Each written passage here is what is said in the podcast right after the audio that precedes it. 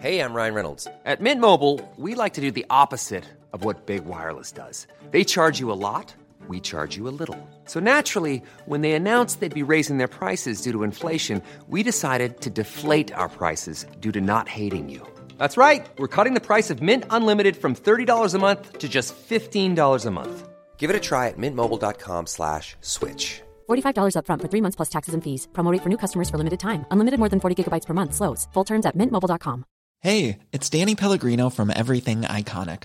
Ready to upgrade your style game without blowing your budget? Check out Quince. They've got all the good stuff shirts and polos, activewear, and fine leather goods, all at 50 to 80% less than other high end brands. And the best part? They're all about safe, ethical, and responsible manufacturing. Get that luxury vibe without the luxury price tag. Hit up quince.com slash upgrade for free shipping and 365 day returns on your next order. That's quince.com slash upgrade. Investpodden. Kan man förledas att tro att ens jobb som ängelinvesterare är att förse bolag med kapital? Och min one-liner i regionen har ju alltid varit så här. As an angel investor you are a mother, a father, a cleaning lady, a shoulder to cry on, a door opener, a cheerleader and the bank transaction is the easy bit. Det här är Investpodden med Ronja och Ted. Aurore Belfrage är en multiinternationell investerare och entreprenör som brinner för investeringar och entreprenörskap. Med hennes unika bakgrund har hon en fot i Mellanöstern, en i London, en i Frankrike och en i Sverige. Idag jobbar hon på EQT Ventures och hennes mission är att göra investvärlden ännu lite bättre.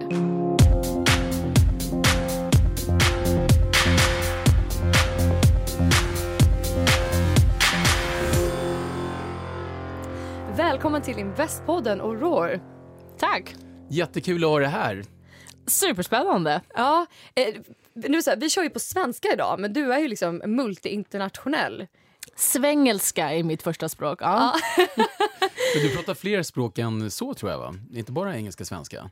Nej, pappa är halvfransman, så jag Ja. pratar eh, lite franska, jag pratar lite arabiska, jag kämpar med det. Och eh, också gi- givit mig på tyska och ryska. Men svengelska, det är verkligen där jag Men är hur som går, starkast. det, hur går det med Grymt. ryskan måste jag ju fråga. Chut chut, minja zavut avrora. Okej. jag vet inte om du Grymt. beställde vodka eller om du presenterade dig. Okej, men kan du berätta lite om din, eh, din bakgrund? För du har ju en väldigt spännande bakgrund. Du började med din pappa där är halvfransk och du är multiinternationell. Pappa är halvfransman och eh, jag och mina fyra systrar fick då hyfsat pretentiösa franska namn, därav Aurore, eh, som är morgonrodnadens gudinna. Gud Eh, vad vackert. Ja, verkligen. väldigt fint. Ja, Ja. Nej. Och, eh, så jag är född i London Mm. Eh, och bodde i London de första fem åren. Och Sen flyttade familjen till Saudiarabien. Så jag flyttade till Sverige när jag var nio. Och då så här, Jag kände ju Pippi Långstrump, jag Ja. kände Emil, vi hade pratat hemma. Men i praktiken, den här Å, Ä, Ö känns ju jättespännande. eh, snön känns väldigt spännande. Så att, Men din mamma är svensk? Ja. ja. Okej, så det var ändå svenska hemma? Absolut. Ja. Så då, med, med nannies och engelsk skola och amerikansk skola och sådär. Så det, Vilket språk föredrar du om du får välja? Äh, jag, så här, jag tror att beroende på temat Eh, jobbmässigt så är det en del av hjärnan och då pratar jag mycket hellre engelska. Eh, andra ämnen har varit naturligare med systrar eller kompisar att prata svenska och då har jag ett svenskt vokabulär. Intressant. Jättespännande. Så, Ja, men jag tror att så här, hjärnan har olika fickor för olika Visst typer är, av ord. visst är det så? Är det inte så att man tänker olika på olika språk också? Ja, och jag, och jag tror även att det kommer ut i personligheten lite grann. Och jag drömmer, när jag jobbdrömmer så är det helt klart på engelska. Men med spännande kärleksdrömsscenario så är det då mycket mer på svenska. Okej, så Vänta, det är en vänta, svensk så, list. så kärle, kärlek är svenska och så, så jobbdrömma, det har jag aldrig hört talas om. Det var första gången jag hörde det, lärde mig någonting. Då är det på engelska. Ja. Ja, fantastiskt. Okej, så det blev en svensk prins i drömmen. I, eh, vi får se. Nu, jag är skild från min svenska prins så vi, vi håller det öppet. Jag ska inte begränsa mig geografiskt på det här viset. Okej, men om vi backar tillbaks lite. Vart pluggade du någonstans? Du sa amerikansk skola väldigt blandat, men när du väl valde din egen inriktning, gymnasiet till exempel, vart gick du då någonstans? Så gymnasiet så eh, valde jag inte riktigt min egen inriktning utan då eh, gick jag här i, i centrala stan och i Stockholm. Men då flyttade mamma och pappa utomlands igen. Och då fick jag som då eh, hyfsat städad tonåring eh, försökte rebella lite granna. Men då fick jag tre val. Eh, jag fick gå på eh, de, de två svenska internatskolorna eller följa med. Och jag tyckte det var fruktansvärt vilket straff alla de här valen var. Jag skulle gå kvar, jag var 16 och så. Eh, så det var ju helt otänkbart. Och då av tre fruktansvärda ting i den här lilla eh, rebelltonåring, rebell verkligen med situationstecken, eh, hans huvud, så valde jag ett av internatskolorna som eh, då mina föräldrar gått på, mina äldre systrar hade gått på. Vilken får man fråga? Vilken? Sigtuna. Ja, där har jag också gått. Mm. Trevligt. Och hur var det? Ja, eh, det var fantastiskt. Men jag kom ju dit lite arg. Som, som hormonstinna tonåringar är. Eh, men jag gick där två år, så andra ring och tredje ring. Eh, och då är man lite gammal för att här, tryckas in i en, en mall av exakt hur man ska göra. Men förutom det så flera av mina absolut närmsta kompisar kommer ju från Ja, för hur var det att ha din internationella bakgrund och sen anpassa dig till Sverige? Var det enkelt eller hur var det? så här, jag har aldrig riktigt funderat i termer av att, att passa in. Sådär. Um, och det gör man kanske när man är mindre mer. Men det har mer varit eh, så här gör jag och det här är spännande och vem är lik det och hur fungerar det och så, så går man lite i clinch med folk. Men mest så blir det ganska spännande om man inte, eller för mig i alla fall, inte letar efter att vara samma. Så att, jag skäms inte ett ögonblick över att jag pratar svengelska här eh, och jag kommer med andra erfarenheter som har varit spännande i startup-världen här och lär mig massor av folk som, som kommer med andra erfarenheter. Så det, jag har liksom aldrig riktigt strävat efter den här Okej. Men sen när du då fick välja din utbildning, för gick du på universitetet? Jag gick på universitetet. Vart då någonstans? Ja, då var jag ett år och pluggade i Lund. Och då pluggade jag så här, mitt sm- ideala smörgåsbord av det jag intellektuellt ville ha. Så jag läste eh, political science en termin, ehm, internationell eller 1900-tals europeisk historia och konsthistoria. Oj, Så du valde, du plockade lite själv. Det är liksom, du gick din väg helt enkelt. Vilken härligt. blandning! Fantastiskt år. Eh, och dels var det roligt att vara i Lund och då utsläppt från internatskola med allt vad det innebär. Eh, och eh, pluggade då precis det som jag tycker är mest spännande. Och ett år räckte jättebra av det där. Och sen så eh, 99 skrevs jag in då på Handels i Stockholm. Och så gjorde jag eh, fyra år. Det tog mig lite längre för jag tog en paus och var i, i Paris en vända. Lärde mig franska och även i Sankt Petersburg en vända. Ja, det var där du pluggade lite ryska. Exakt. Ah, Mm. ja, Jag förstår. Men du sa ju då att du har bott i Saudiarabien. Ja. Har du fortfarande relation till Saudiarabien eller hur ser det ut idag? Absolut. Dels har jag barndomsvänner från den tiden. Och sen... Jag tror vi måste prata med någon som kan det där akademiskt. Men jag tror att någonting händer. Jag var då mellan fem och nio.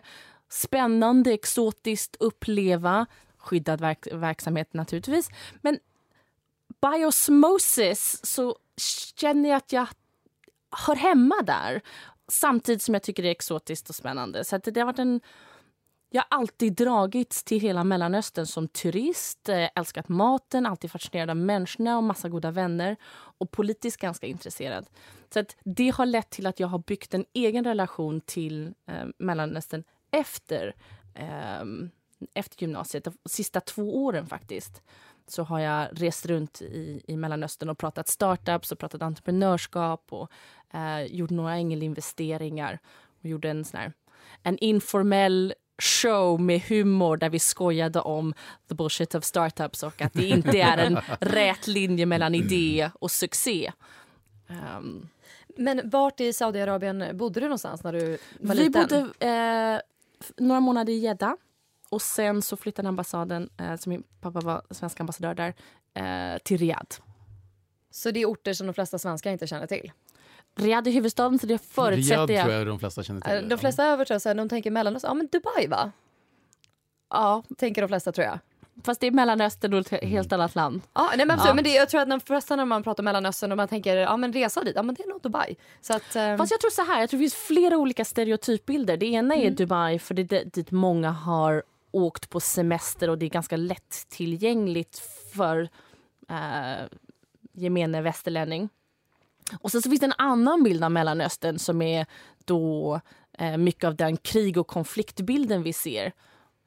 Och så ingenting däremellan. Och jag tycker väl det, det intressanta är väl att 95% av Mellanöstern är det som är däremellan. Och apropå det vi ska prata om idag, en stor del är jätteduktiga ingenjörer, jätteduktiga entreprenörer, massa coola investerare som Verkligen. liksom pushar gränsen för teknologi på ett, på ett sätt som vi inte tänker på eftersom vi är ganska fast i de här stereotypbilderna. Så hur, hur ser den mellanvärlden ut? Den mellanvärlden. Ja, I me- Mellanösterns mellanvärld. precis. Eh, så här. Jag var, det här är ett jättebra exempel. Jag var för en månad sedan i Beirut och jag jobbar en hel del med eh, syriska entreprenörer. Jag tycker Damaskus är en fantastisk stad men just nu åker jag inte dit. Utan eh, en batch av entreprenörer kom från Damaskus och kom från Aleppo eh, till, till Beirut. Konversationerna vi har är typ identiska med de konversationer jag har med entreprenörer i Stockholm, eller Berlin eller London. Det är ett, ett globalt språk skulle man kunna säga. Det är ett helt ett globalt språk och det ehm, det som många missar här och jag skrev också en ledare i, i Svenskan för ett år sedan om det, eh, de techkonferenserna som är i Damaskus just nu. Exakt samma. Och- Och naturligtvis a backdrop av ett krig, så de har mer problem naturligtvis. Men själva bolagsbyggardelen är likadan. Och går du till universiteten och tittar på kurserna ehm, så att det finns så enormt mycket spännande potential i den delen av världen på samma sätt som det finns i andra delar av världen också. I, ehm, och jag tycker att vi får sluta vara lata i hur vi applicerar stereotyper. Det finns inga isbjörnar i Stockholm Hur ska heller. vi bli bättre på det då? Resa, lära sig och, och så här, orka öppna och lyssna. Och inse att man kan inte allt. Utan eh, när det kommer folk som kan saker, ställa 27 000 frågor tills man, tills man fattar. Det, lå- det låter ju lätt när du säger det, men jag vet ju att en av de största problemen alla människor har, det är att man har en fast uppfattning och sen ska ju den förändra sig någonstans på vägen. Och då är det ju nästan som du säger, då måste man nästan resa dit för att öppna upp. För man är, man är ganska låst oavsett var man är från världen. Så var ska man börja resa om? Du skulle ge ett exempel och tycka men hit ska man åka, då får man ganska bra uppfattning om du ska ge tips till de som lyssnar. Tim, du är frågan vad vi pratar om. Pratar vi entreprenörskap och techscenen eh, så skulle jag eh, gå direkt och googla nu och köpa en flygbiljett till Kairo. För att Rise Up Summit är 9 till 11 december. Enormt eh, 2016 ska vi säga då. när vi spelar in 2016 Det här. Ja. är en stor konferens, grassroots, massa coola entreprenörer, VCs från hela regionen kommer dit. Så på två dagar kan du få en ordentlig känsla för energin, eh, typen av bolag, typen av teknologi som, eh, och investeringsmöjligheterna som finns i regionen. Jalla. Okej. Suveränt. Men eh, ser du dig själv, är du investerare främst? Är det det du är? Eller vad är du? Ja, så här, labeling som sådant är ju alltid komplicerat. komplicerat. Människa. Nej, jag ska bara. Eh, eh, ja, ja, absolut. Ja, vad skönt. Crazy person. Så vad gör du idag? Idag så är jag både inhouse entreprenör och eh, investerare. Så dels har jag en portfölj med, med bolag eh, som jag investerat i tidigare, naturligtvis som jag eh, tar hand om. Men inom ramen för EQT Ventures så eh, har vi också byggt en inhouse startup som är min baby. Och det är en matchmaking-plattform mellan tidiga bolag och tidiga investerare. Eh, en webb-sign-up för bolag, jag ska passa på, together.equityventures.com och en app för investerare. Änglar, eh, seed funds, microfunds och några high net worth som vi känner kan bidra positivt till startup-ekosystemet. eh, över hela Europa. Och, och då är det fantastiskt igen, för nu har jag varit då eh, ängelinvesterare och, och lite konsultadvisor i, i två års tid. Men var tillbaka, så här, bygga en app, what's the funnel, what's the UX, titta på alla siffrorna, vad är KPI, börja med ett KPI, ah, nej men det är inte det riktigt det som mäter eh, det vi vill uppnå eh, och sen ut och sälja. Men för de som inte vet vad EQT Ventures är för någonting överhuvudtaget, mm. vad är det för något? Eh, Equity Ventures är en eh, venturefond, så vi investerar i teknologi. Vårt mandat är Europa. Vi reste fonden och stängde den i maj, så vi är ganska nya eh, på den europeiska scenen och har byggt ett team av entreprenörer som precis nyligen kommer ur bolag. Alla har byggt, alla har gråtit, alla har varit i the trenches och några har även lyckats stort i, i olika sektorer. Jag tycker det är så häftigt att du säger det. Alla har gråtit. Alla har gråtit. Ja, men det här med, med, med, vikten av att misslyckas, att våga misslyckas. Vi, vi sågs ju tidigare i morse allihopa här på, på ett frukostmöte där du talade och sa men alla har misslyckats och även några har lyckats.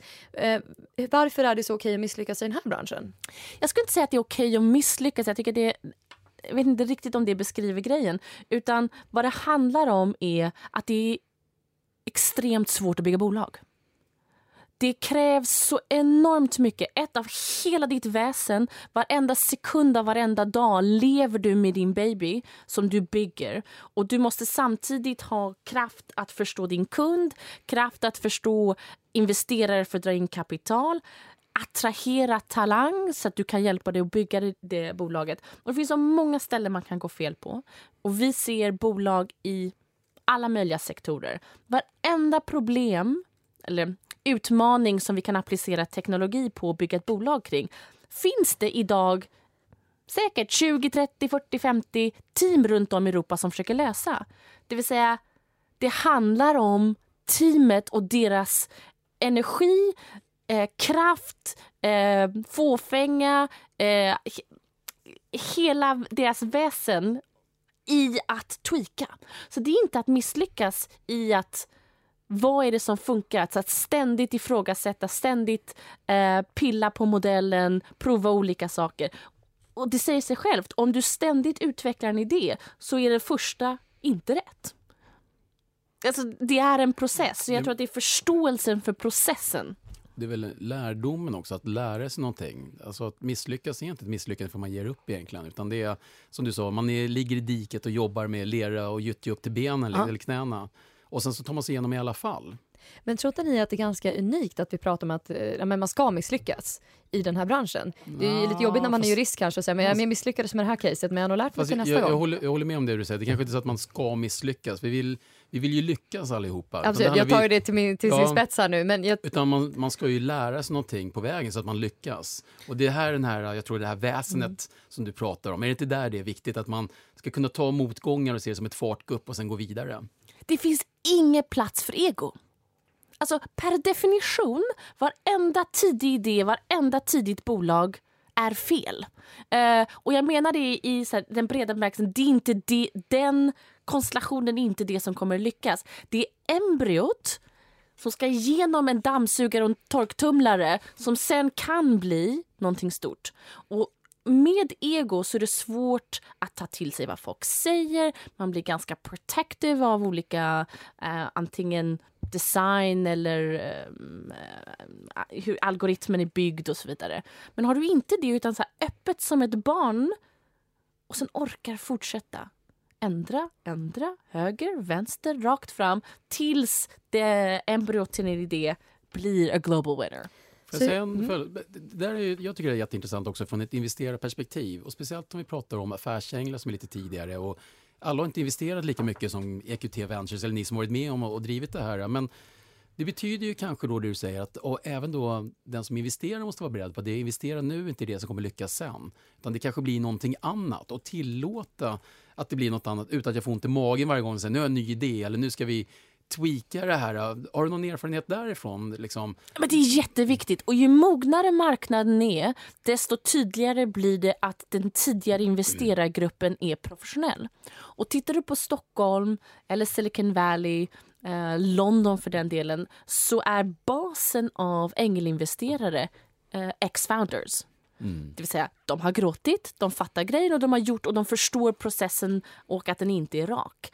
Um, om jag jämför med Mellanöstern, för det är nära mitt hjärta, men det finns massa städer eller liksom lokala ekosystem i Europa som är likadana. Där är det ett, ett ängelnätverk som är mindre professionellt i den bemärkelsen de har inte gjort den här resan. Och eh, då kan man förledas att tro att ens jobb som ängelinvesterare är att förse bolag med kapital. Att det är det enda, ja. Mm. Och min one-liner i regionen har ju alltid varit så här. As an angel investor you are a mother, a father, a cleaning lady, a shoulder to cry on, a door opener, a cheerleader and the bank transaction is the easy bit. Many of us have those stubborn pounds that seem impossible to lose, no matter how good we eat or how hard we work out. My solution is PlushCare. PlushCare is a leading telehealth provider with doctors who are there for you day and night to partner with you in your weight loss journey. They can prescribe FDA-approved weight loss medications like Wagovi and Zepbound for those who qualify. Plus, they accept most insurance plans. To get started, visit plushcare.com slash weight loss. That's plushcare.com slash weight loss. I'm Sandra, and I'm just the professional your small business was looking for. But you didn't hire me because you didn't use LinkedIn jobs. LinkedIn has professionals you can't find anywhere else, including those who aren't actively looking for a new job but might be open to the perfect role, like me. In a given month, over 70% of LinkedIn users don't visit other leading job sites. So if you're not looking on LinkedIn, you'll miss out on great candidates like Sandra. Start hiring professionals like a professional. Post your free job on linkedin.com/people today. There's never been a faster or easier way to start your weight loss journey than with PlushCare. PlushCare accepts most insurance plans and gives you online access to board-certified physicians who can prescribe FDA-approved weight loss medications like Wigovi and Zepbound for those who qualify. Take charge of your health and speak with a board-certified physician about a weight loss plan that's right for you. Get started today at plushcare.com slash weight loss. That's plushcare.com slash weight loss. plushcare.com slash weight loss. Mm. Bra. Och så här, och jobba med det konceptet för att som grundare, när någonting händer och inte om, utan när det händer och den, den kommer i sekvenser av olika draman eh, så behöver du plats att lösa det problemet. Och om du sitter i en konstellation där du måste både lösa problemet och Eh, vara barnvakt till en arg investerare, då har du plötsligt två problem. Istället för att investeraren hon fattar att det är nu jag ska jobba och komma in och stötta, öppna dörrar, eh, torka tårar. Här är en, en fråga på det du sa där. Om ett moget system har då affärsänglar som har varit entreprenörer innan och nu går de in och investerar. Finns det någon risk då för att de som varit entreprenörer själva vill göra de kanske har förståelse som du säger, det är den ena, det är den positiva biten. Men kan det finnas en risk att de känner så här, men du, flytta på dig, jag ska visa hur man gör här. Då. Absolut. Ja, Nej, hur, det- hanterar man, hur hanterar man det? Det där är, det där är ett riktigt problem. Eh, men jag tror så här, för ett grundarteam som har den typen av investerare så gör du det misstaget inom situationstecken en gång att låta någon annan få styra spakarna. Det är därför det också är intressant att titta på de grundare som har gjort det här resan fler gånger. De blir mycket tydligare i hur de ska bygga bolag. För att det är lätt att tro att idén är hela grejen. Men bygga bolagsdelen är ju, det måste ju stå på någonting som kan attrahera talang som sen kan bygga. Eh, och vartefter man har liksom kladdat runt i de här grejerna så inser man det där och så gör man inte det där misstaget. Det, jag gör en, en föreläsningsserie om how to hack the boardroom. Som är lite det här, för att äh, styrelsemötena är naturligtvis inte det enda sättet att, att kommunicera men det blir väldigt tydlig eh, spelarena för hur de olika rollerna är. Och min föreläsning handlar väldigt mycket om hur du som grundare kan ta kontroll över styrelsemötet och inte göra det till ett, någonting som man får ont i magen av, är snortråkigt och eh, administrativt bara eh, onödigt tidsslukeri. Liksom, slukeri. Utan genom att ta de olika eh, delarna av din styrelse eh, någonstans hostage i att vara konstruktiva och att leda det mötet konstruktivt så du inte sitter i ett styrelsemöte och pitchar igen. Alla har investerat, alla är ombord. Vi behöver inte pitcha igen utan nu ska jag sätta alla de här människorna i arbete utifrån deras skillset. Och gör man det så kan man liksom kittla folks, ett, lite fåfänga och eh, förståelse för eh, någon form av konstruktiv roll. Och motsatsen har jag sett så många gånger förut. Om du som i styrelsemötet som grundare hamnar någonstans i, i pitchläge då känner sig investerarna liksom lite manade att ställa kritiska frågor för då blir de viktigare och visar sitt värde på det viset. Så man måste tänka på dynamiken och äga dynamiken. Det där är ju superintressant. Jag funderar på, de lyssnare som är entreprenörer, kan man få lyssna på en sån föreläsning? Eller är det privat inom EQT som du kör de föreläsningarna? Nej, nej, nej, absolut. Jag är... Jag kan tänka mig att, för det där är ju väldigt spännande. Vi har ju i Sverige flera utbildningar för styrelseledamöter som nu lär sig hur man gör. Och det som är, så jag tror att eh, du brinner också väldigt mycket för det där digitaliseringen av de gamla bolagen eller vi som är digitala invandrare som tror att vi fattar och egentligen inte fattar någonting alls då om jag ska vara lite krass. Eh, men då har vi en problem med det som du sa precis nu, vilket jag råkar hålla med dig om. Det är ju då att eh, den, eh, den modellen vi har, aktiebolagslagen sätter vi har styrmodellen, governance-modellen är att styrelsen ska äga strategin, styrelsen ska göra grejer. Och här kommer då det gamla garret in med en annan förutsättning än det som vi kanske ser i startup-världen en av mina bästa tips i den här, som är så enkel men visar ändå på dynamiken. Du har ett styrelsemöte, du är grundare, alla är där, man har printat papper, det har varit admin, man har ont i magen och man vet att man ska få 27 000 kritiska frågor. Ha kollat upp, och det beror på lite vilken typ av bolag du har, men ha kollat upp vilka i din styrelse använder appen eller din tjänst, hur ofta de har gjort det och så vidare. Det vill säga att när styrelseledamot X säger mör, mör, mör, mör, om någonting. Vad konstigt styrelseledamot X, för jag ser att du har inte varit inne i appen eh, på sista tre månaderna. Touché. Oh, wow, ah, alltså, snyggt. Extremt ja, enkelt. Snyggt. Ja, det är härligt. Jag älskar det där. Och det visar på så här, ja. Uh, hur, hur, gör vi det här? Det, det, är lätt att vara viktig och tycka saker. Ja. Men...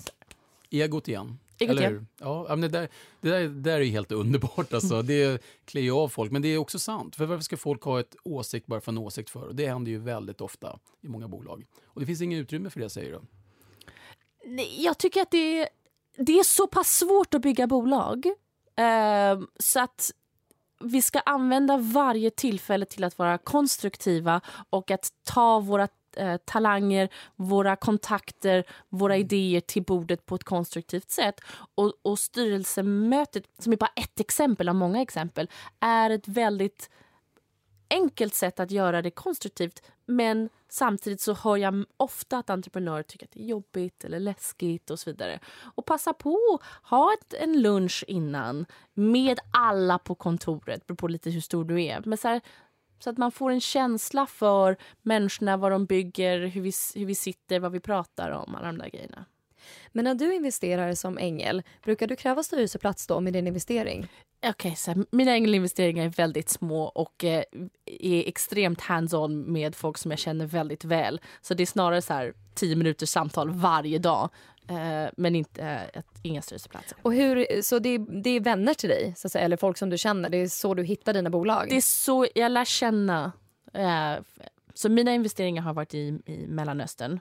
Eh, små poster, fantastiska entreprenörer eh, med utmaningen både teknologi, bygga bolag och komma från en region som folk inte automatiskt tänker som en, eh, en, ett startup-ekosystem. Ja, Hur har det gått för dina bolag so far? So far so good. Ta inte det.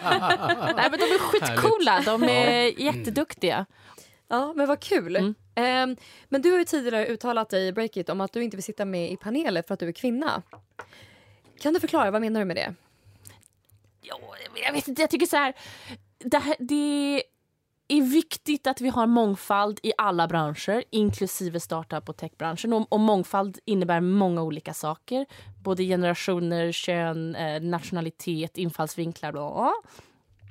Och jag tycker att formatet gängse format som sker på techkonferenser idag med kvinnor i techpaneler Eh, tycker jag inte är någonting som skapar ett resultat. Det vill säga, det handlar, mm, mm finns så många fler konstruktiva sätt att eh, förflytta, förbättra, eh, engagera. Men när man måste prata om det på det där viset så är det jag ska inte säga alla, men 8,5 av 10 gånger så är det någon annan som vill vifta flaggan. Titta, vi tycker det är viktigt med kvinnor i tech för att vi sätter fyra kvinnor i en stor eh, eh, i en panel på scen. B- men jag tycker samtidigt, många gånger så cementerar det att det är ett, ett problem på ett sätt som... Jag tycker inte, det är formatet som stör mig. Okej. Blir du ofta tillfrågad att sitta i panel just för att du är kvinna? Är... Ja. Ah. Så det är, det är när de ringer upp dig och säger hej, vi behöver någon som sitter i en panel. Och du är ju kvinna, så det blir bra. Är det så? Ja. Åh herregud. Det är men ingen man som grå- ringer mig och frågar mig om eh, du kan väl sitta i en panel för du är man. Nej men precis. Ja. Men man gråter, jag gråter lite. Ja, jag för jag, så här, jag jobbar stenhårt. Jag irriterande. älskar den här branschen. Mm. Jag har massa idéer om eh, och jag älskar att debattera vad man skulle kunna göra. Och sen så skulle jag då helt öppet av någon som dessutom är så lat så han eller hon inte orkar fundera på att hitta på en anledning mer än att jag är kvinna. Åh herregud. jag gjorde ett experiment. Jag ju, modererar ju ganska mycket själv. Och eftersom jag tycker att det är en viktig fråga, och, eh, men då formatet tycker jag är, eh, gör ingen skillnad. Tvärtom kanske till och med eh, cementerar bilden av att det skulle kunna vara ett problem. Så gjorde vi ett experiment. Så jag hade en panel. Kvinna, kvinna, man. Alla var entreprenörer, alla hade byggt bolag, eh, alla hade någon typ av eh, liksom framgångssaga. Jag modererade. Kvinna nummer ett. Berätta, bolagssuccé, miljoner, downloads, high five, high five. Hon fick berätta. Kvinna nummer två. Berätta, high five, du har gjort succé, strategi, bla bla bla. Jag jag har en känsla av att det börjar komma där. Underbart. Och sen så kommer eh, pan panelist nummer tre som då råkar vara en man och så börjar vi på samma sätt. Berättas, eh, du har gjort exit XYZ. Och så med, utan en blinka, eh, utan att göra en min så ställer jag iskallt frågan. Hur lyckas du med work-life balance? Jag ser helt dödallvarlig ut.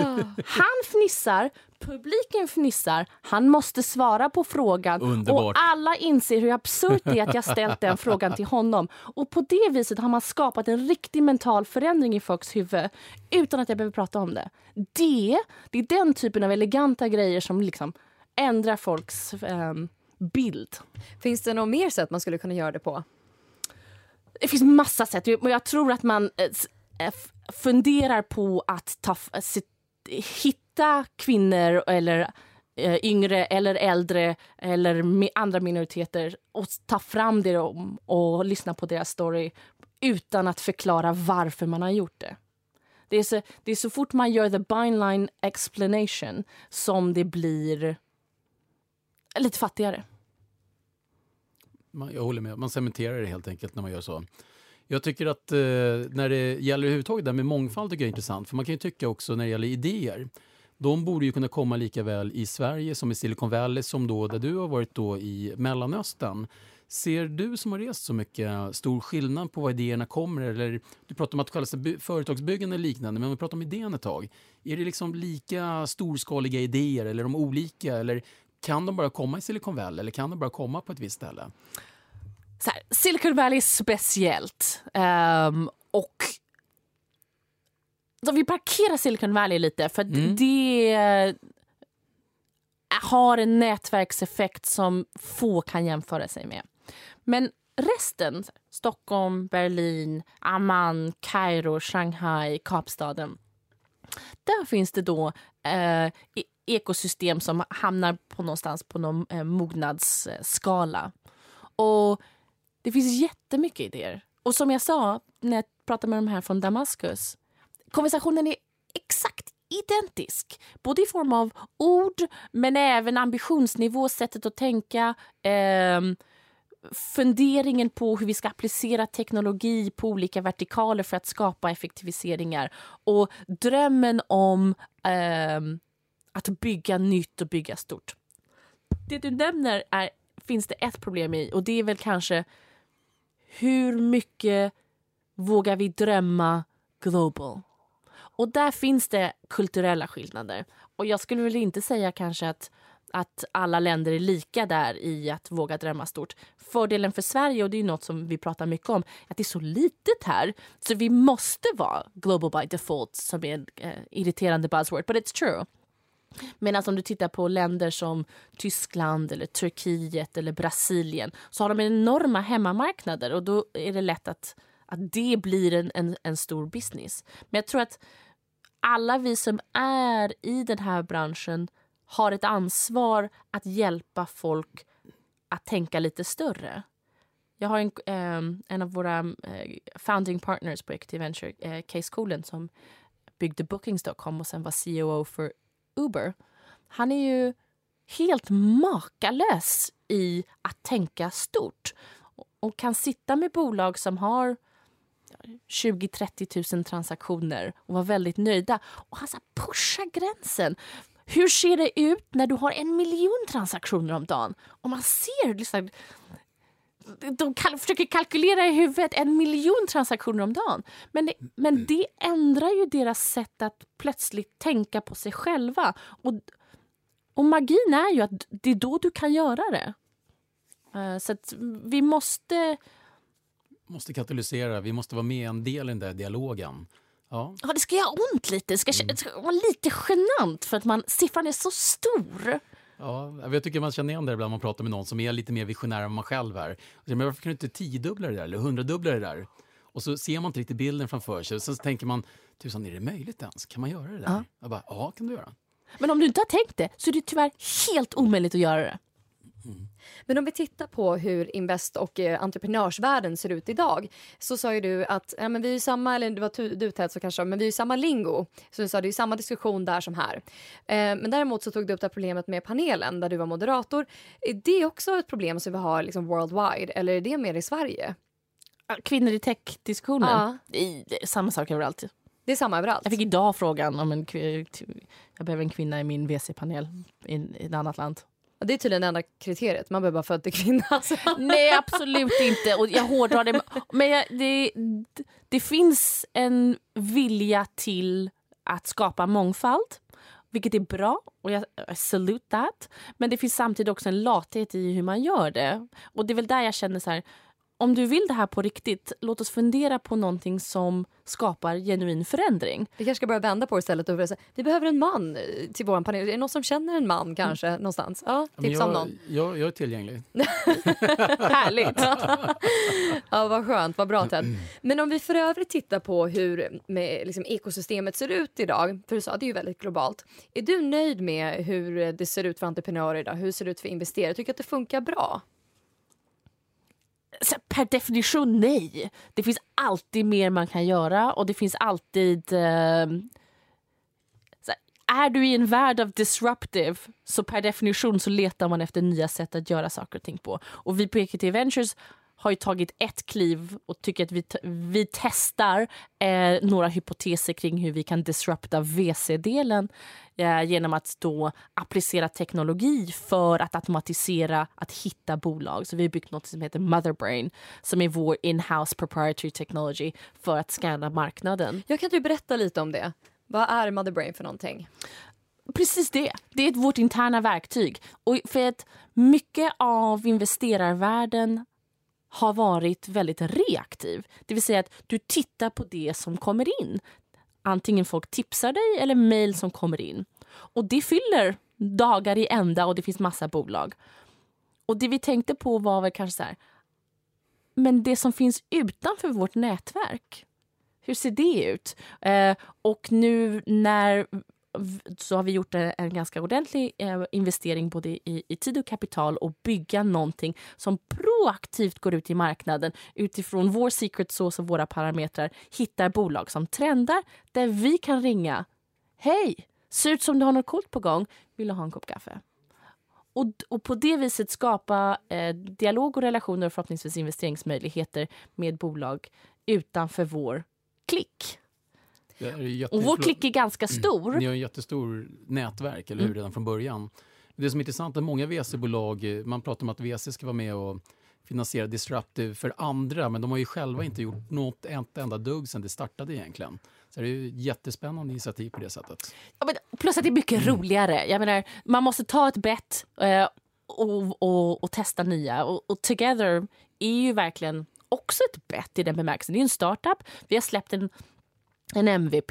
Det är också ett sätt för oss att kommunicera vad vi, hur vi tror att ett bolag ska byggas. Men, men det traditionella för oss hade ju varit att bygga relationer med eh, ängelnätverken och tidiga fonderna och, och, tidiga bolagen. Men kände vi, låt oss bygga någonting som är relevant, relevant i den här marknaden. Och mitt, mm, jag, menar, jag 24-7 lever med detta. Så jag tror att det funkar. Så jag, jag är den här galna entreprenören eh, i huset. Så, don't tell me anything else. Men i teorin så skulle vi då kunna säga nej men det var ett bett som inte funkade utan det ska vara old school möten och vi ska ses och vi ska berätta. Men jag tror att det, det finns Europa är fragmenterat. Vi är inte riktigt lika duktiga som amerikanerna på att dela deals och syndikera. Um, vi är ganska kliki i olika städer. Och Det finns en långsam trend som jag skulle vilja pusha på av ökad specialisering. Så Änglar börjar bli duktigare och duktigare på sin vertikal. Enterprise, SaaS, e-sports, fintech. Och per definition måste de alltså se mer än det som är i deras städer. Och jag hoppas med Together att då kunna få ett enkelt sätt för dem att se vad som finns i, eh, i andra marknader och på det viset öka likviditeten, hjälpa bolag att resa pengar. För så här, resa pengar innan du har traction är skitsvårt. Det är det är en säljprocess där du verkligen inte får ego. Och varenda säljmöte är per definition oftast ett nej. För att varenda bolag kan ju trasas sönder, för du är inte där ännu. Så du måste hitta någon som vill med dig på det äventyret och bygga. Och sådär. Där är väl också en ganska stor kulturskillnad mellan Europa och till exempel mer mognare system som USA. Där man ibland bettar mer på framtiden och entreprenörsteamet så här i Sverige kanske, eller Europa, så är det lite grann show me traction first and I'll give you the money later. Mm. Och så här, är du ett bolag idag, svårt att ändra de premisserna. Det är lite så det är och jag tror att Europa kommer mogna vartefter men det är liksom ingenting som kommer hända på en kvart. Så att vi försöker ju snarare då hacka det existerande kontexten. Givet att det är så, hur får vi eh, mer exponering för fler som skulle vara då potentiella investerare. Och sen förhoppningen är ju även då att långsamt ta in kapital från annat håll. Eh, någon som kommer från andra industrier, eh, tycker att tech är spännande, kanske inte förstår alla komponenterna av teknologi men kan annat, kan andra, öppna andra dörrar, förstår andra nätverk, förstår problemen i sin bransch. Och om man kan liksom matcha där och, eh, så tror jag att det också finns potential för Europa att växa lite fortare. Vi måste tyvärr avsluta där.